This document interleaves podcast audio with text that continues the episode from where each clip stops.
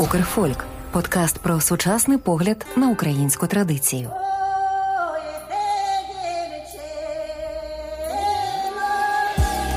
Усім привіт! Я Захар Давиденко, і це мій подкаст Укрфольк. Тут ми будемо говорити простими і зрозумілими словами про український фольклор, без шароварщини, стереотипів та містифікацій. Підписуйтесь на подкаст Укрфольк і відчуйте вайб української традиційної культури.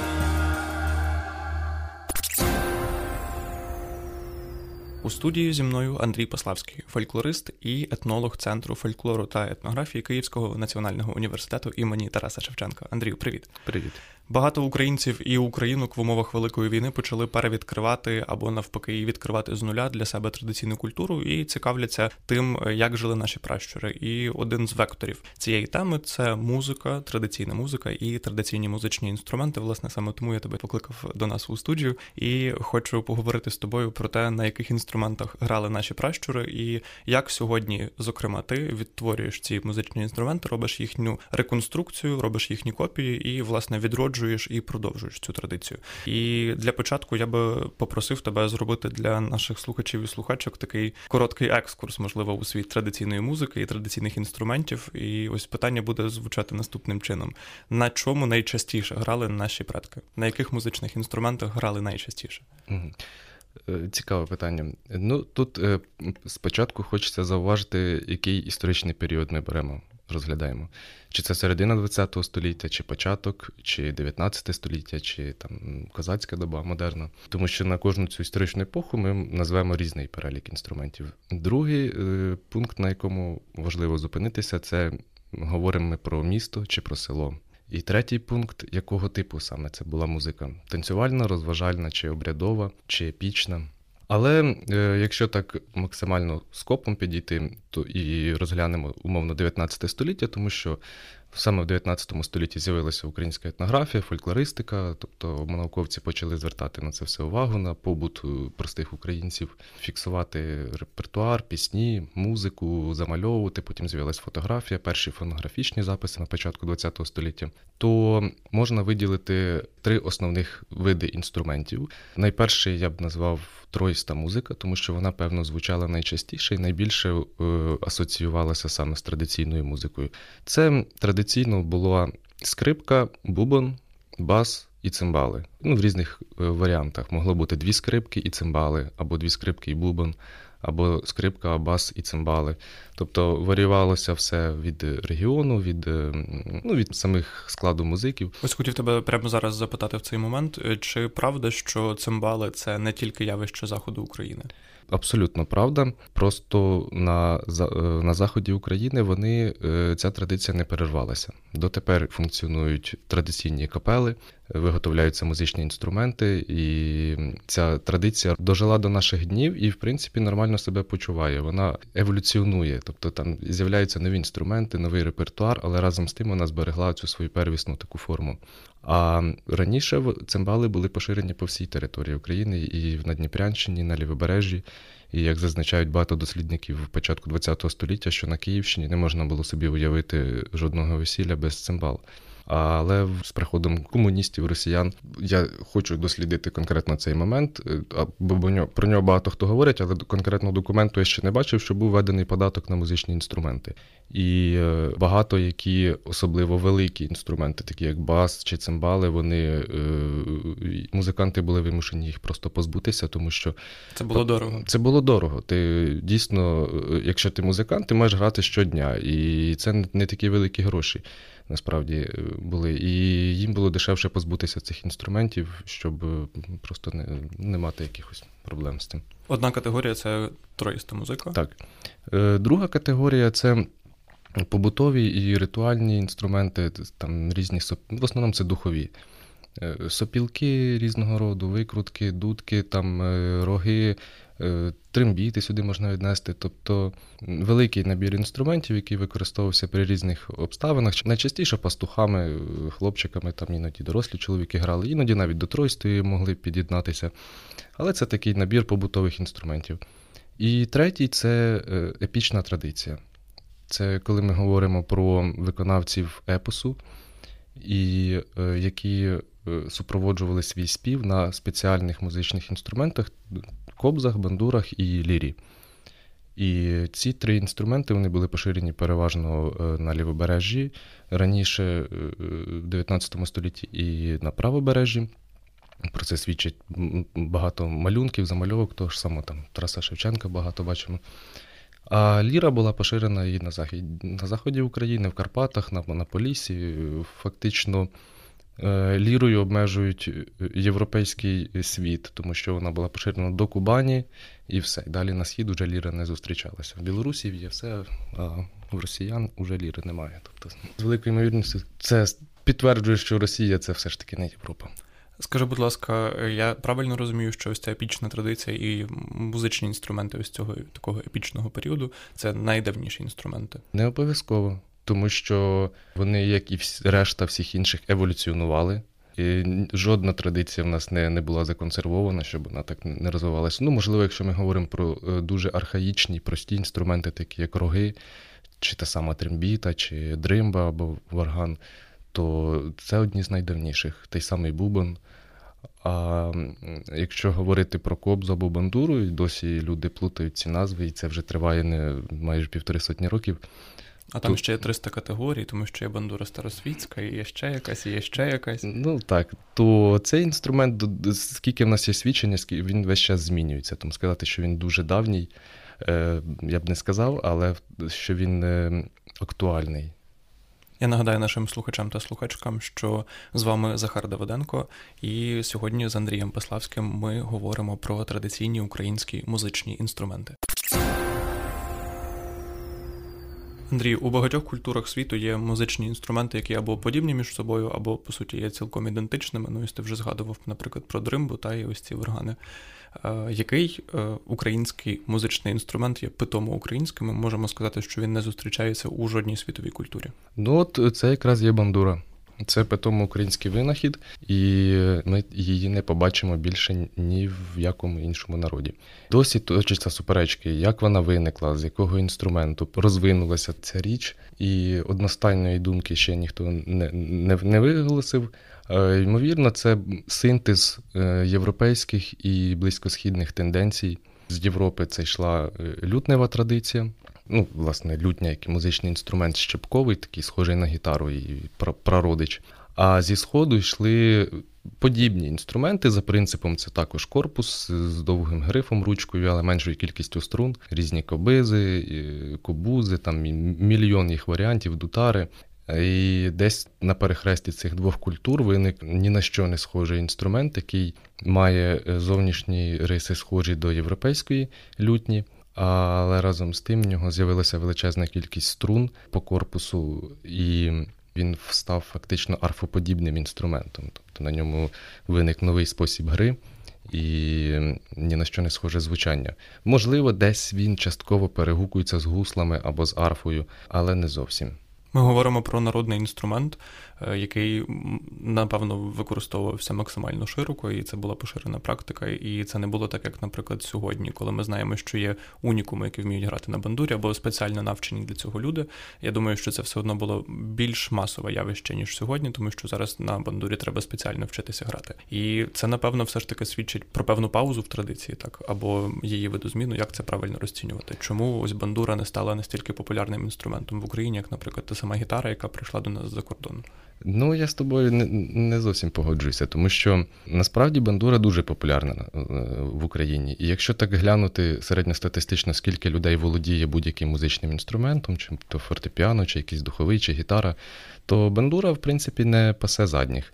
Інша справа, яка це бандура? Це академічний сценічний інструмент, який виник протягом ХХ століття, і е, якому можна навчитися в музичних школах, училищах, консерваторії, всьому іншому. Поясни, будь ласка, різницю для наших слухачів і так. Слухачок. Тобто, ось ця бандура, яку ми бачимо умовно у музикантів, які грають на вулиці, це скоріш за все, ось ця академічна бандура, яка вже по суті є новотвором. У 99 випадках е, із 100 це академічна, е, академічний інструмент, який був створений то, з початку ХХ століття. Тобто ще років п'ять тому популярна була теза, що це радянська бандура, від неї потрібно відмовлятися, тому що вона от була створена в радянський час для радянської сцени. Але якщо уважно досліджувати фотографії і взагалі цей процес з кінця 19 століття, то вже бачимо, як цей інструмент дуже інтенсивно розвивався і еволюціонував. І з того часу, як е, він перейшов е, з рук сліпців, сліпих мандрівних музикантів, в руки зрячих, зрячої інтелігенції,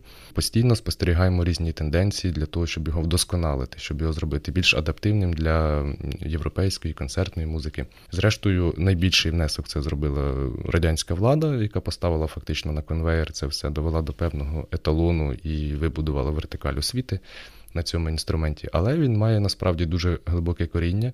І те, що весь світ знає, що от є такі українці, у них є така от бандура, ні на що не схоже, це суто їхній інструмент.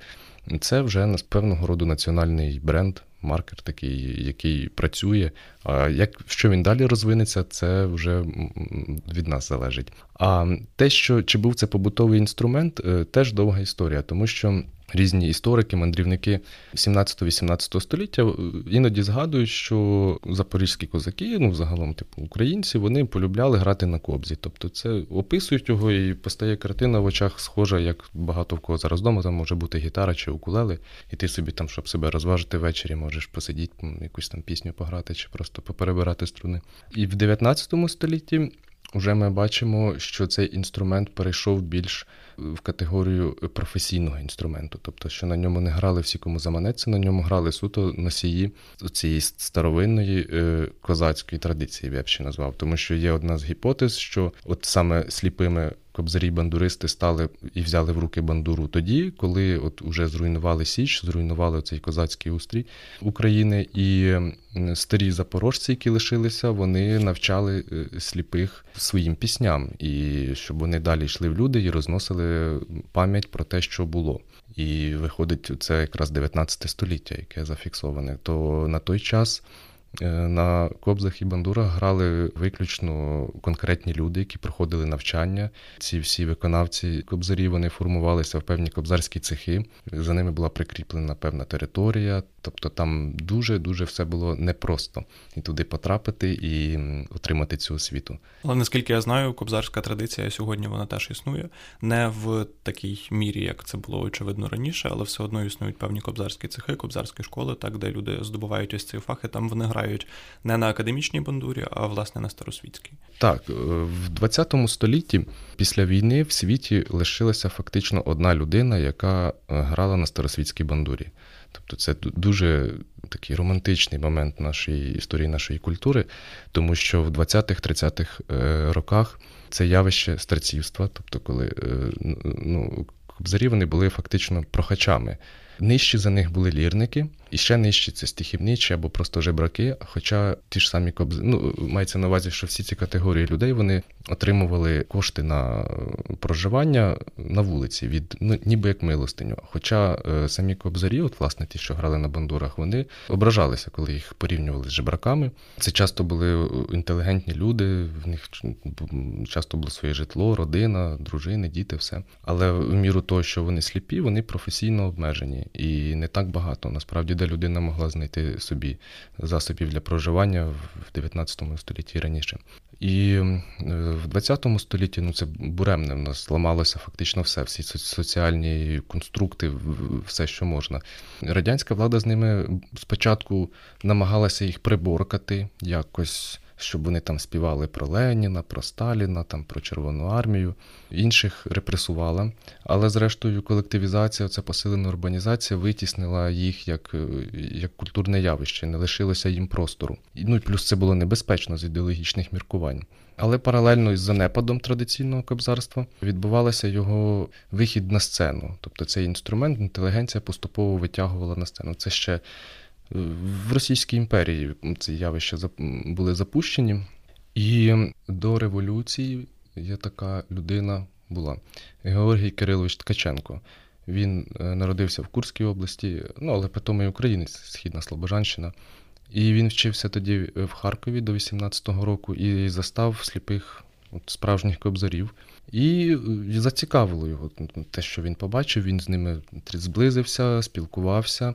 Потім е, купив на базарі е, стару бандуру, не пам'ятаю, чи сам, чи з кимось її поремонтував, вчився трішки від них грати, і потім на довгий час поїхав в Москву далі вчитися. Е, архітектор, він здається, був художник-архітектор. І е, довгий час він взагалі е, не не згадував про це все. І потім десь 70-х, в кінці 70-х років він знову повернувся до старосвітської бандури.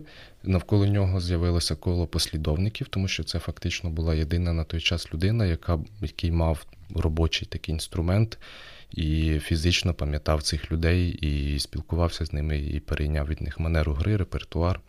І е, от десь уже так з 80-х років навколо нього почало формуватися середовище послідовників, учнів, і, власне, цей рух триває дотепер.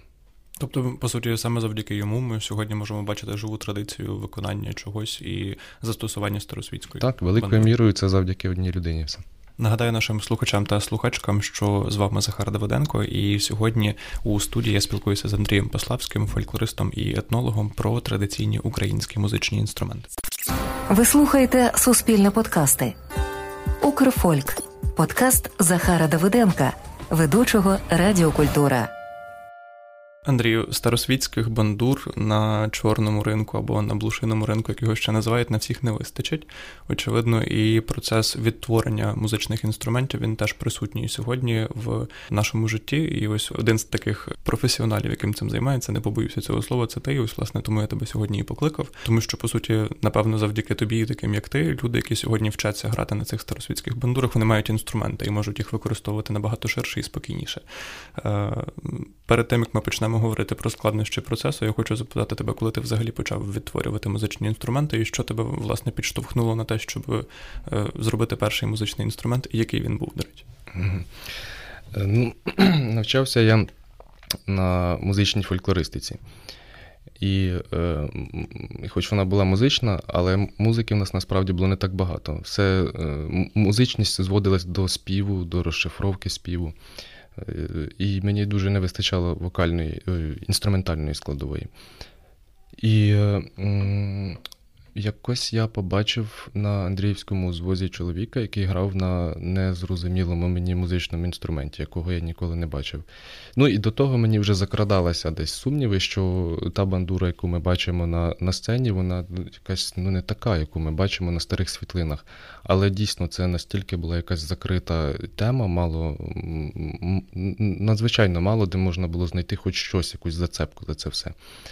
Тому я зацікавився суто на інструментах. От, от там що в руках козака Мамая, що на старих світлинах цих сліпих бандуристів. От Де ці інструменти, де їх можна побачити?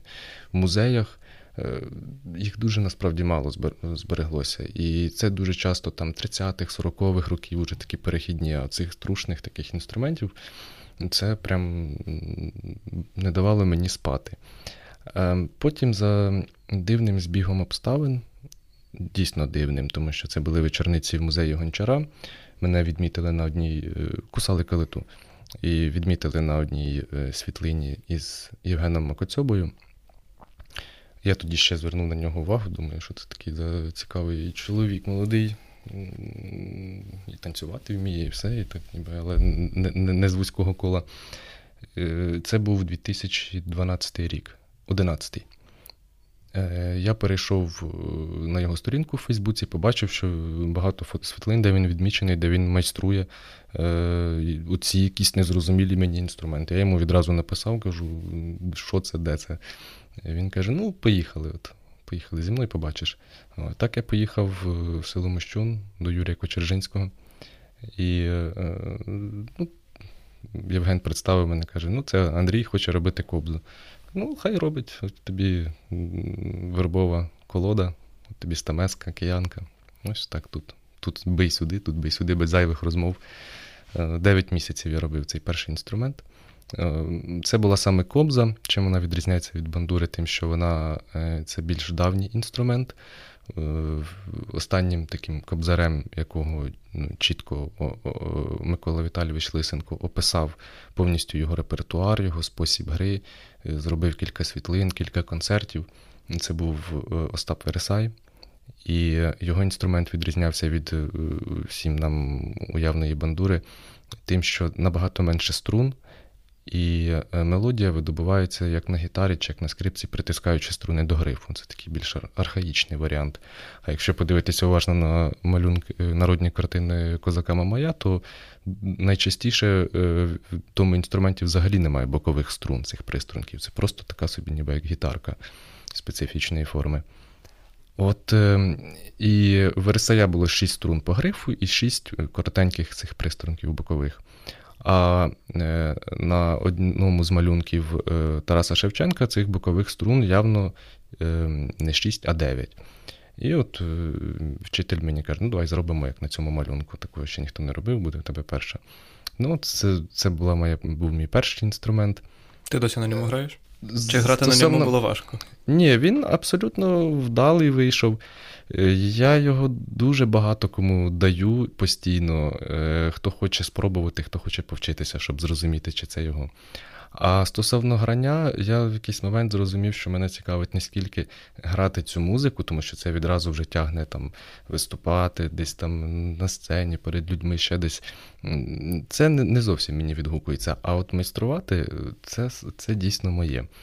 І е, я ще не завершив перший інструмент, вже почав друг, наступний, і ще наступний, і так воно, в принципі, триває дотепер. У мене постійно 3-4-5 е, інструментів в процесі, і я їх так потихеньку роблю. Скільки ти вже зробив? Ти рахуєш? Точно не скажу, ну близько 20. Це насправді не так багато. Але це дуже багато років. Це настільки клопіткий і довгий процес. Чому це не можна зробити? Були перерви, масовіше? були перерви, там різні переїзди, не було mm-hmm. місця, де працювати. Ем, ну і сам інструмент це плюс-мінус 200 годин роботи. От суто, суто роботи над ним. Скільки інструментів за рік може виготовити одна людина, якщо вона цим живе, і це по суті її такий е, єдиний вид зайнятості? От нема ще зараз таких майстрів в Україні, які б могли собі дозволити цілодобово робити тільки ці інструменти. Але я думаю, що при бажанні за 2-3 тижні, якщо ти вже чітко знаєш, що робити, в тебе є всі необхідні інструменти і матеріали, то ну, якщо дуже-дуже постаратися, то за 2 тижні можна, можна вкластися, але це працювати зранку до вечора. Я нагадаю нашим слухачам та слухачкам, що зі мною Андрій Паславський, фольклорист етнолог, і зараз ми говоримо про те, наскільки складно і наскільки цікаво виготовляти і відтворювати традиційні українські музичні інструменти. Андрій, я вже сказав, наскільки складно і наскільки цікаво, у чому складнощі процесу відтворення традиційних інструментів? З чим ти найчастіше стикаєшся, і що в тебе забирає найбільше часу і сили? Ну, коли тобі щось подобається, то воно тобі не складне. Ти е, просто бачиш, де тобі потрібно вдосконалюватися. Ну і багато хто каже, ой, це для мене магія, як можна зробити? Я це не вважаю чимось надзвичайним. Технологія насправді доволі проста. Береться один великий шматок дерева, дійсно великий шматок. Найчастіше це верба або клен, е, який е, ніколи дерево спеціально для цього не спилюється. Е, воно може впасти від грози, чи впасти зимою сухе стояти. Тобто це такі десь, е, що природа де дала. Е, розпилюється ну, на довжину інструмента, потім металевими клинами, кувалдою це все роз, розбивається, колиться на такі плашки специфічні, ну, не спеці... спеціальні товщини. Обрізається все зайве, ну і потім далі йде тривалий процес забирання всього зайвого, коли ти з цього шматка просто залишаєш форму корпус інструменту. Е, це тривалий інстру... Е, процес. Е, багато в кого на нього не вистачає терпіння насправді, тому що якщо повністю ручними інструментами працювати, то це можна місяць над ним довбатися якщо ну, лише стамескою, сокирою, там Теслом. І буквально довбатися. Довбатися, так, тому що ти просто його видовбиш, робиш таку велику ложку, умовно. І плюс потрібно слідкувати за швидкістю е, вибирання матеріалу, тому що дерево в процесі сохне, щоб не було ніяких тріщин, як, як його деформує. Це такий спостерігаєш за матеріалом, як він себе веде, виводиш форму до кінця. Ось чи буває таке, що ти знайшов шматок деревини, який тобі сподобався, ти його приніс в майстерню, зробив ось всі ось ці маніпуляції, які ти говориш, розколов його на ось ці е, спеціальні плашки, і розумієш, що він не підходить. Та, звичайно, все, що може відбутися, гіпотетично відбувається. І буває, що там в самому кінці можна якусь помилку ну, припустити, і ти вже ну, потім нап- дивишся. Наприклад, що може статися? От Ти вже умовно видлубав собі ось цю форму ложки, і що може статися, щоб весь цей інструмент треба було починати робити з нуля? Ну, зазвичай ж таких помилок я стараюсь не допускати. О, Та що завгодно, можна банально не, не, не, не відчувати товщину, прорізати в ньому дирку. Е, ну, там, Якщо вербата, це треба цю ложку робити товщиною десь там 5-7 мм, склену можна навіть до 3 місцями. А е, я якось не користуюся інструментами, які вимірюють товщину. Так все простукую, там, щоб просвічувалося. Але кілька разів бачив, ну, сам не прорізав, але як учні прорізали, було таке. І потім це треба якось шпаклювати чи ну, щось? Так, так, там замазуються, заклеюються. Тобто крок вперед, два назад, але так потихеньку рухається. Ну а потім готується верхня дека, пружини, голосник, наклеюються, виточуються кілки, робиться кріплення для струн збирається, це, ну там лакується чи покривається, і, як вже комусь що до вподоби. О, І збирається інструмент, потім він ще довгий час його потрібно постійно налаштовувати, він грається, втягується. Буває так, що ніби зробив, все нормально, а там через півроку в нього там починають якісь десь вилазити вади, десь, якщо ти не розрахував там кількість струн і саме кріплення, то там може там дека почати десь прогинатися або пружини відклеюються. Тому цікавий процес. Чи є якісь такі матеріали, яких немає в Україні для того, щоб виготовити бандуру або кобзу, або будь-який інший традиційний Ні, інструмент? Немає. Все можна купити в Україні. Та навіщо купляти? Струни хіба що купити? І українські струни вони гарно звучать із е, вручну зробленим інструментом. Е, та струни це вже таке питання. Раніше взагалі на жильних грали, тобто це були баранічі кишки, висушені і скручені тому це поняття відносне. А так, то матеріали, звичайно, всі дерева, які ростуть, нам природа дає все для цього необхідне. Я тільки не змирився з тим, що для смика брали там, наприклад, е, конячий хвіст, а тепер ти мені розказуєш про те, що грали на кишках. Ну, а на чому ще я так подумаю? Ну, мотузочки якісь там плести. Ну, на найгріших інструментах струни це теж були з конячого волосу на сході. Але от довгий час, багато століть грали на кишках. Ми з тобою, до речі, пропустили момент ударних інструментів, мені здається. Ну, я на ньому не дуже акцентую свою увагу. Ти скоріше все-таки займаєшся струнами. Струнами, так. І, і на на духових і ударних е, я бачу, що є люди, яким це займаються, вони цим горять, і е, ну, навіщо розпилятися на на все. Але їх просто не так багато у нас. Бубон, одномембранний барабан Андрій Левченко цю тему копає вздовж і поперек максимально якісно і е, там на Поділлі, і в Прикарпатті, в Карпатах, то там великий барабан, так званий гуцульський барабан, двомембранний. О, е, Степан Андрущенко зробив недавно, ну як відносно недавно такого барабана. Ну, з духовими теж чимало, насправді. Ну, як чимало, відносно чимало, але є люди, які цим займаються. Треба, напевно, нашим слухачам і слухачкам сказати, що зараз в ефірі звучать е, прізвища фольклористів і музикантів, які, власне, займаються відновленням або збереженням української музичної традиції. Ось Степан Андрущенко це учасник гурту Щука Риба, також колишній, здається, учасник гурту Орелі, і нинішній учасник капели Збитень, і Максим Бережнюк, ти теж про нього здається. Ні, Бережнюка не згадав. Ти не сказав, ну, але це гуру е, музичної музичних інструментів духових, мультиінструменталіст, який може заграти на будь-чому, що можна дути, де можна зробити отвори.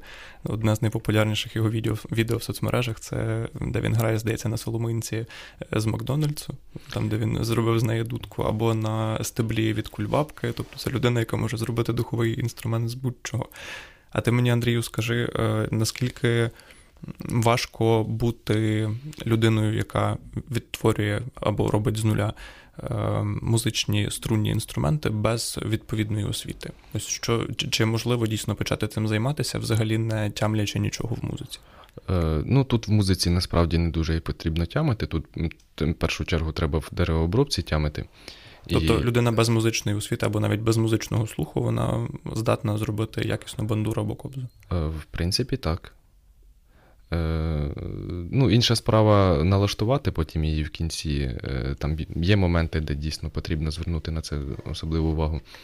Але е, виготовлення то це суто така механіка. Механіка, так. Тут тут треба мати просторове уявлення, чітко розуміти, що ти маєш в кінці отримати, вміти обробляти різні матеріали, відчувати цей матеріал, ем, бути насправді дуже терплячим.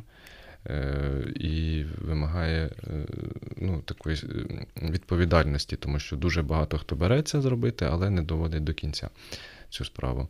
О, А ну, рішучим потрібно так бути і уважним. Але е, кілька людей до мене приходило і такі от дуже-дуже хочу зробити.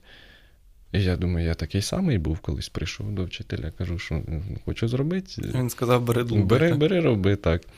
То ну, от мій хороший товариш так теж каже: хочу зробити собі скрипку довбанку. Зараз розкажу ще про цей інструмент окремо. Е, Кажу, ну давай, що ти з деревом щось робив? Кажу, ну там якісь цвяхи забивав. Типу, ну так потихеньку йому показує, що цей там, цей різець ріже так, ця стемеска ріже так. Отут тобі потрібно сюди, тут сюди, тут слідкуєш за волокнами з цього боку, тут з цього. І він, в принципі, за кілька місяців зробив інструмент, абсолютно нормальний інструмент. І багато хто, ну так мій колега Клим Палі, з яким ми граємо разом в капелі Збитень, то він так само хотів собі зробити першу скрипку, зробив.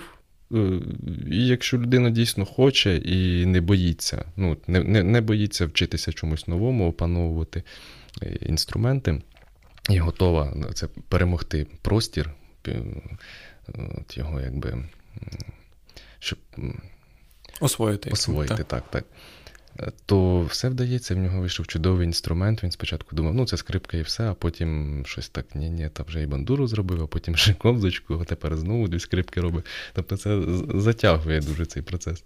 Е, ти вже почав говорити про скрипку довбанку. Mm. Це якийсь аналог е, класичної скрипки, яка використовується там, наприклад, в оркестрах класичної музики. Ну, це ем, термін він е, я не знаю, наскільки він правильний, тому що, е, я так розумію, це питання у нас майже не досліджене. Е, Це народна скрипка. Е, і, ну, як відомо, скрипка це інструмент європейський, він до нас і не тільки до нас прийшов з Італії, ну, в першу чергу, але він був поширений по по, по всій Європі, по всьому світі зараз. Майстри європейські свій час дійшли до досконалого інструменту, який і хороша технологія, зрозуміла, як його виготовляти і віддає відповідний результат. І люди і до того грали на смичкових інструментах подібних, але вони були примітивніші, видавали гірший звук, і відповідно вона дуже швидко почала завойовувати популярність, прийшла в Україну десь в 17-18 столітті. Але підозрюю, що коштувала немало Так, грошей. Звичайно, це було дуже-дуже було престижно мати такий інструмент майстровий. Та і зараз, І разом з тим виготовити його це потрібно було мати освіту, відповідно, цьому десь вчитися в європейських майстрах майстрів. Тому виготовлення йшло трішки повільніше, імпортні інструменти були дуже дорогі. А народні майстри, які просто хотіли на чомусь грати, так вони робили імітацію, скажімо так. Тобто вони використовували стару технологію, так само видовбування з одного шматка, як вони робили раніше гудки, черебеки, це прадідусь скрипки. Але надавали цьому інструменту форми, е, форму скрипки, і, і, і, в принципі, він доволі непогано звучить. Ем, ця традиція вона дуже добре збереглася в Польщі. Дякуючи полякам, в них дуже багато відсканованих, викладених вільний доступ цих інструментів з кінця 19 століття до початку 21-го, тобто там ця традиція не переривалася. А е, в Україні от більшість скрипок, які збереглися, то це саме ці коштовні дорогі, тому що люди ну, якось під... передавалося, мабуть, з покоління в покоління, що це коштує дорого, це викидати не можна. А простіші народні, то от вони не дійшли, мабуть, певно, суто з нашого, через наш менталітет. Ми от якось багато які речі не цінуємо, скільки от по селах попалили старих, старого одягу, меблів, світлин, всього, бо воно вже старе і не потрібне. Але з іншого боку, звідки ж ми тоді знаємо про те, що скрипка Довбанка була в Україні? Їх їх збереглося. Небагато, небагато, але оці свідчення є з Полтавської області, є з Київщини, є з Буковини, є в Карпатах. Тобто ми бачимо досить широку географію, бачимо, що цей інструмент тут був. І він, в принципі, е, подібний до того, що ми бачимо в Польщі. О, І один, другий, третій експеримент і показав, що це дійсно цю тему потрібно копати. Плюс інструмент виходить е, багато в чому краще, ніж академічна скрипка. Особливо, якщо ми говоримо про народну музику традиційну. Що на ньому там ніхто не збирається грати якісь там концерти чи ще там щось, і не потрібно цього звуку ідеалу оркестрового. А для народної музики має свій характерний тембр, красивий, при тому дуже стабільний інструмент. Якщо його зробити якісно, то він стрій тримає там місяцями, його можна нічого йому не робити. Андрію, я підозрюю, що багато наших слухачів і слухачок от прямо зараз вже хочуть почати щось довбати, щось виготовляти і щось відтворювати. Тому запитаю у тебе, з чого почати людині, яка ось вирішила займатися відтворенням традиційних інструментів? Чи є якийсь типу чек-лист, по якому треба пройтися для того, щоб почати бути майстром, який робить музичні інструменти? Потрібно збирати всю інформацію, яку, яка вас цікавить, е, завести папочку на комп'ютері і складати туди всі світлини, які які ви знайшли, старі, нові інструменти, потім намагатися їх для себе вибудувати певну структуру, категорії, е, тому що ну, немає кращого вчителя, ніж, ніж, ніж людське бажання. Ем, з часом ви зрозумієте, е, які інструменти з якими подібні і чому.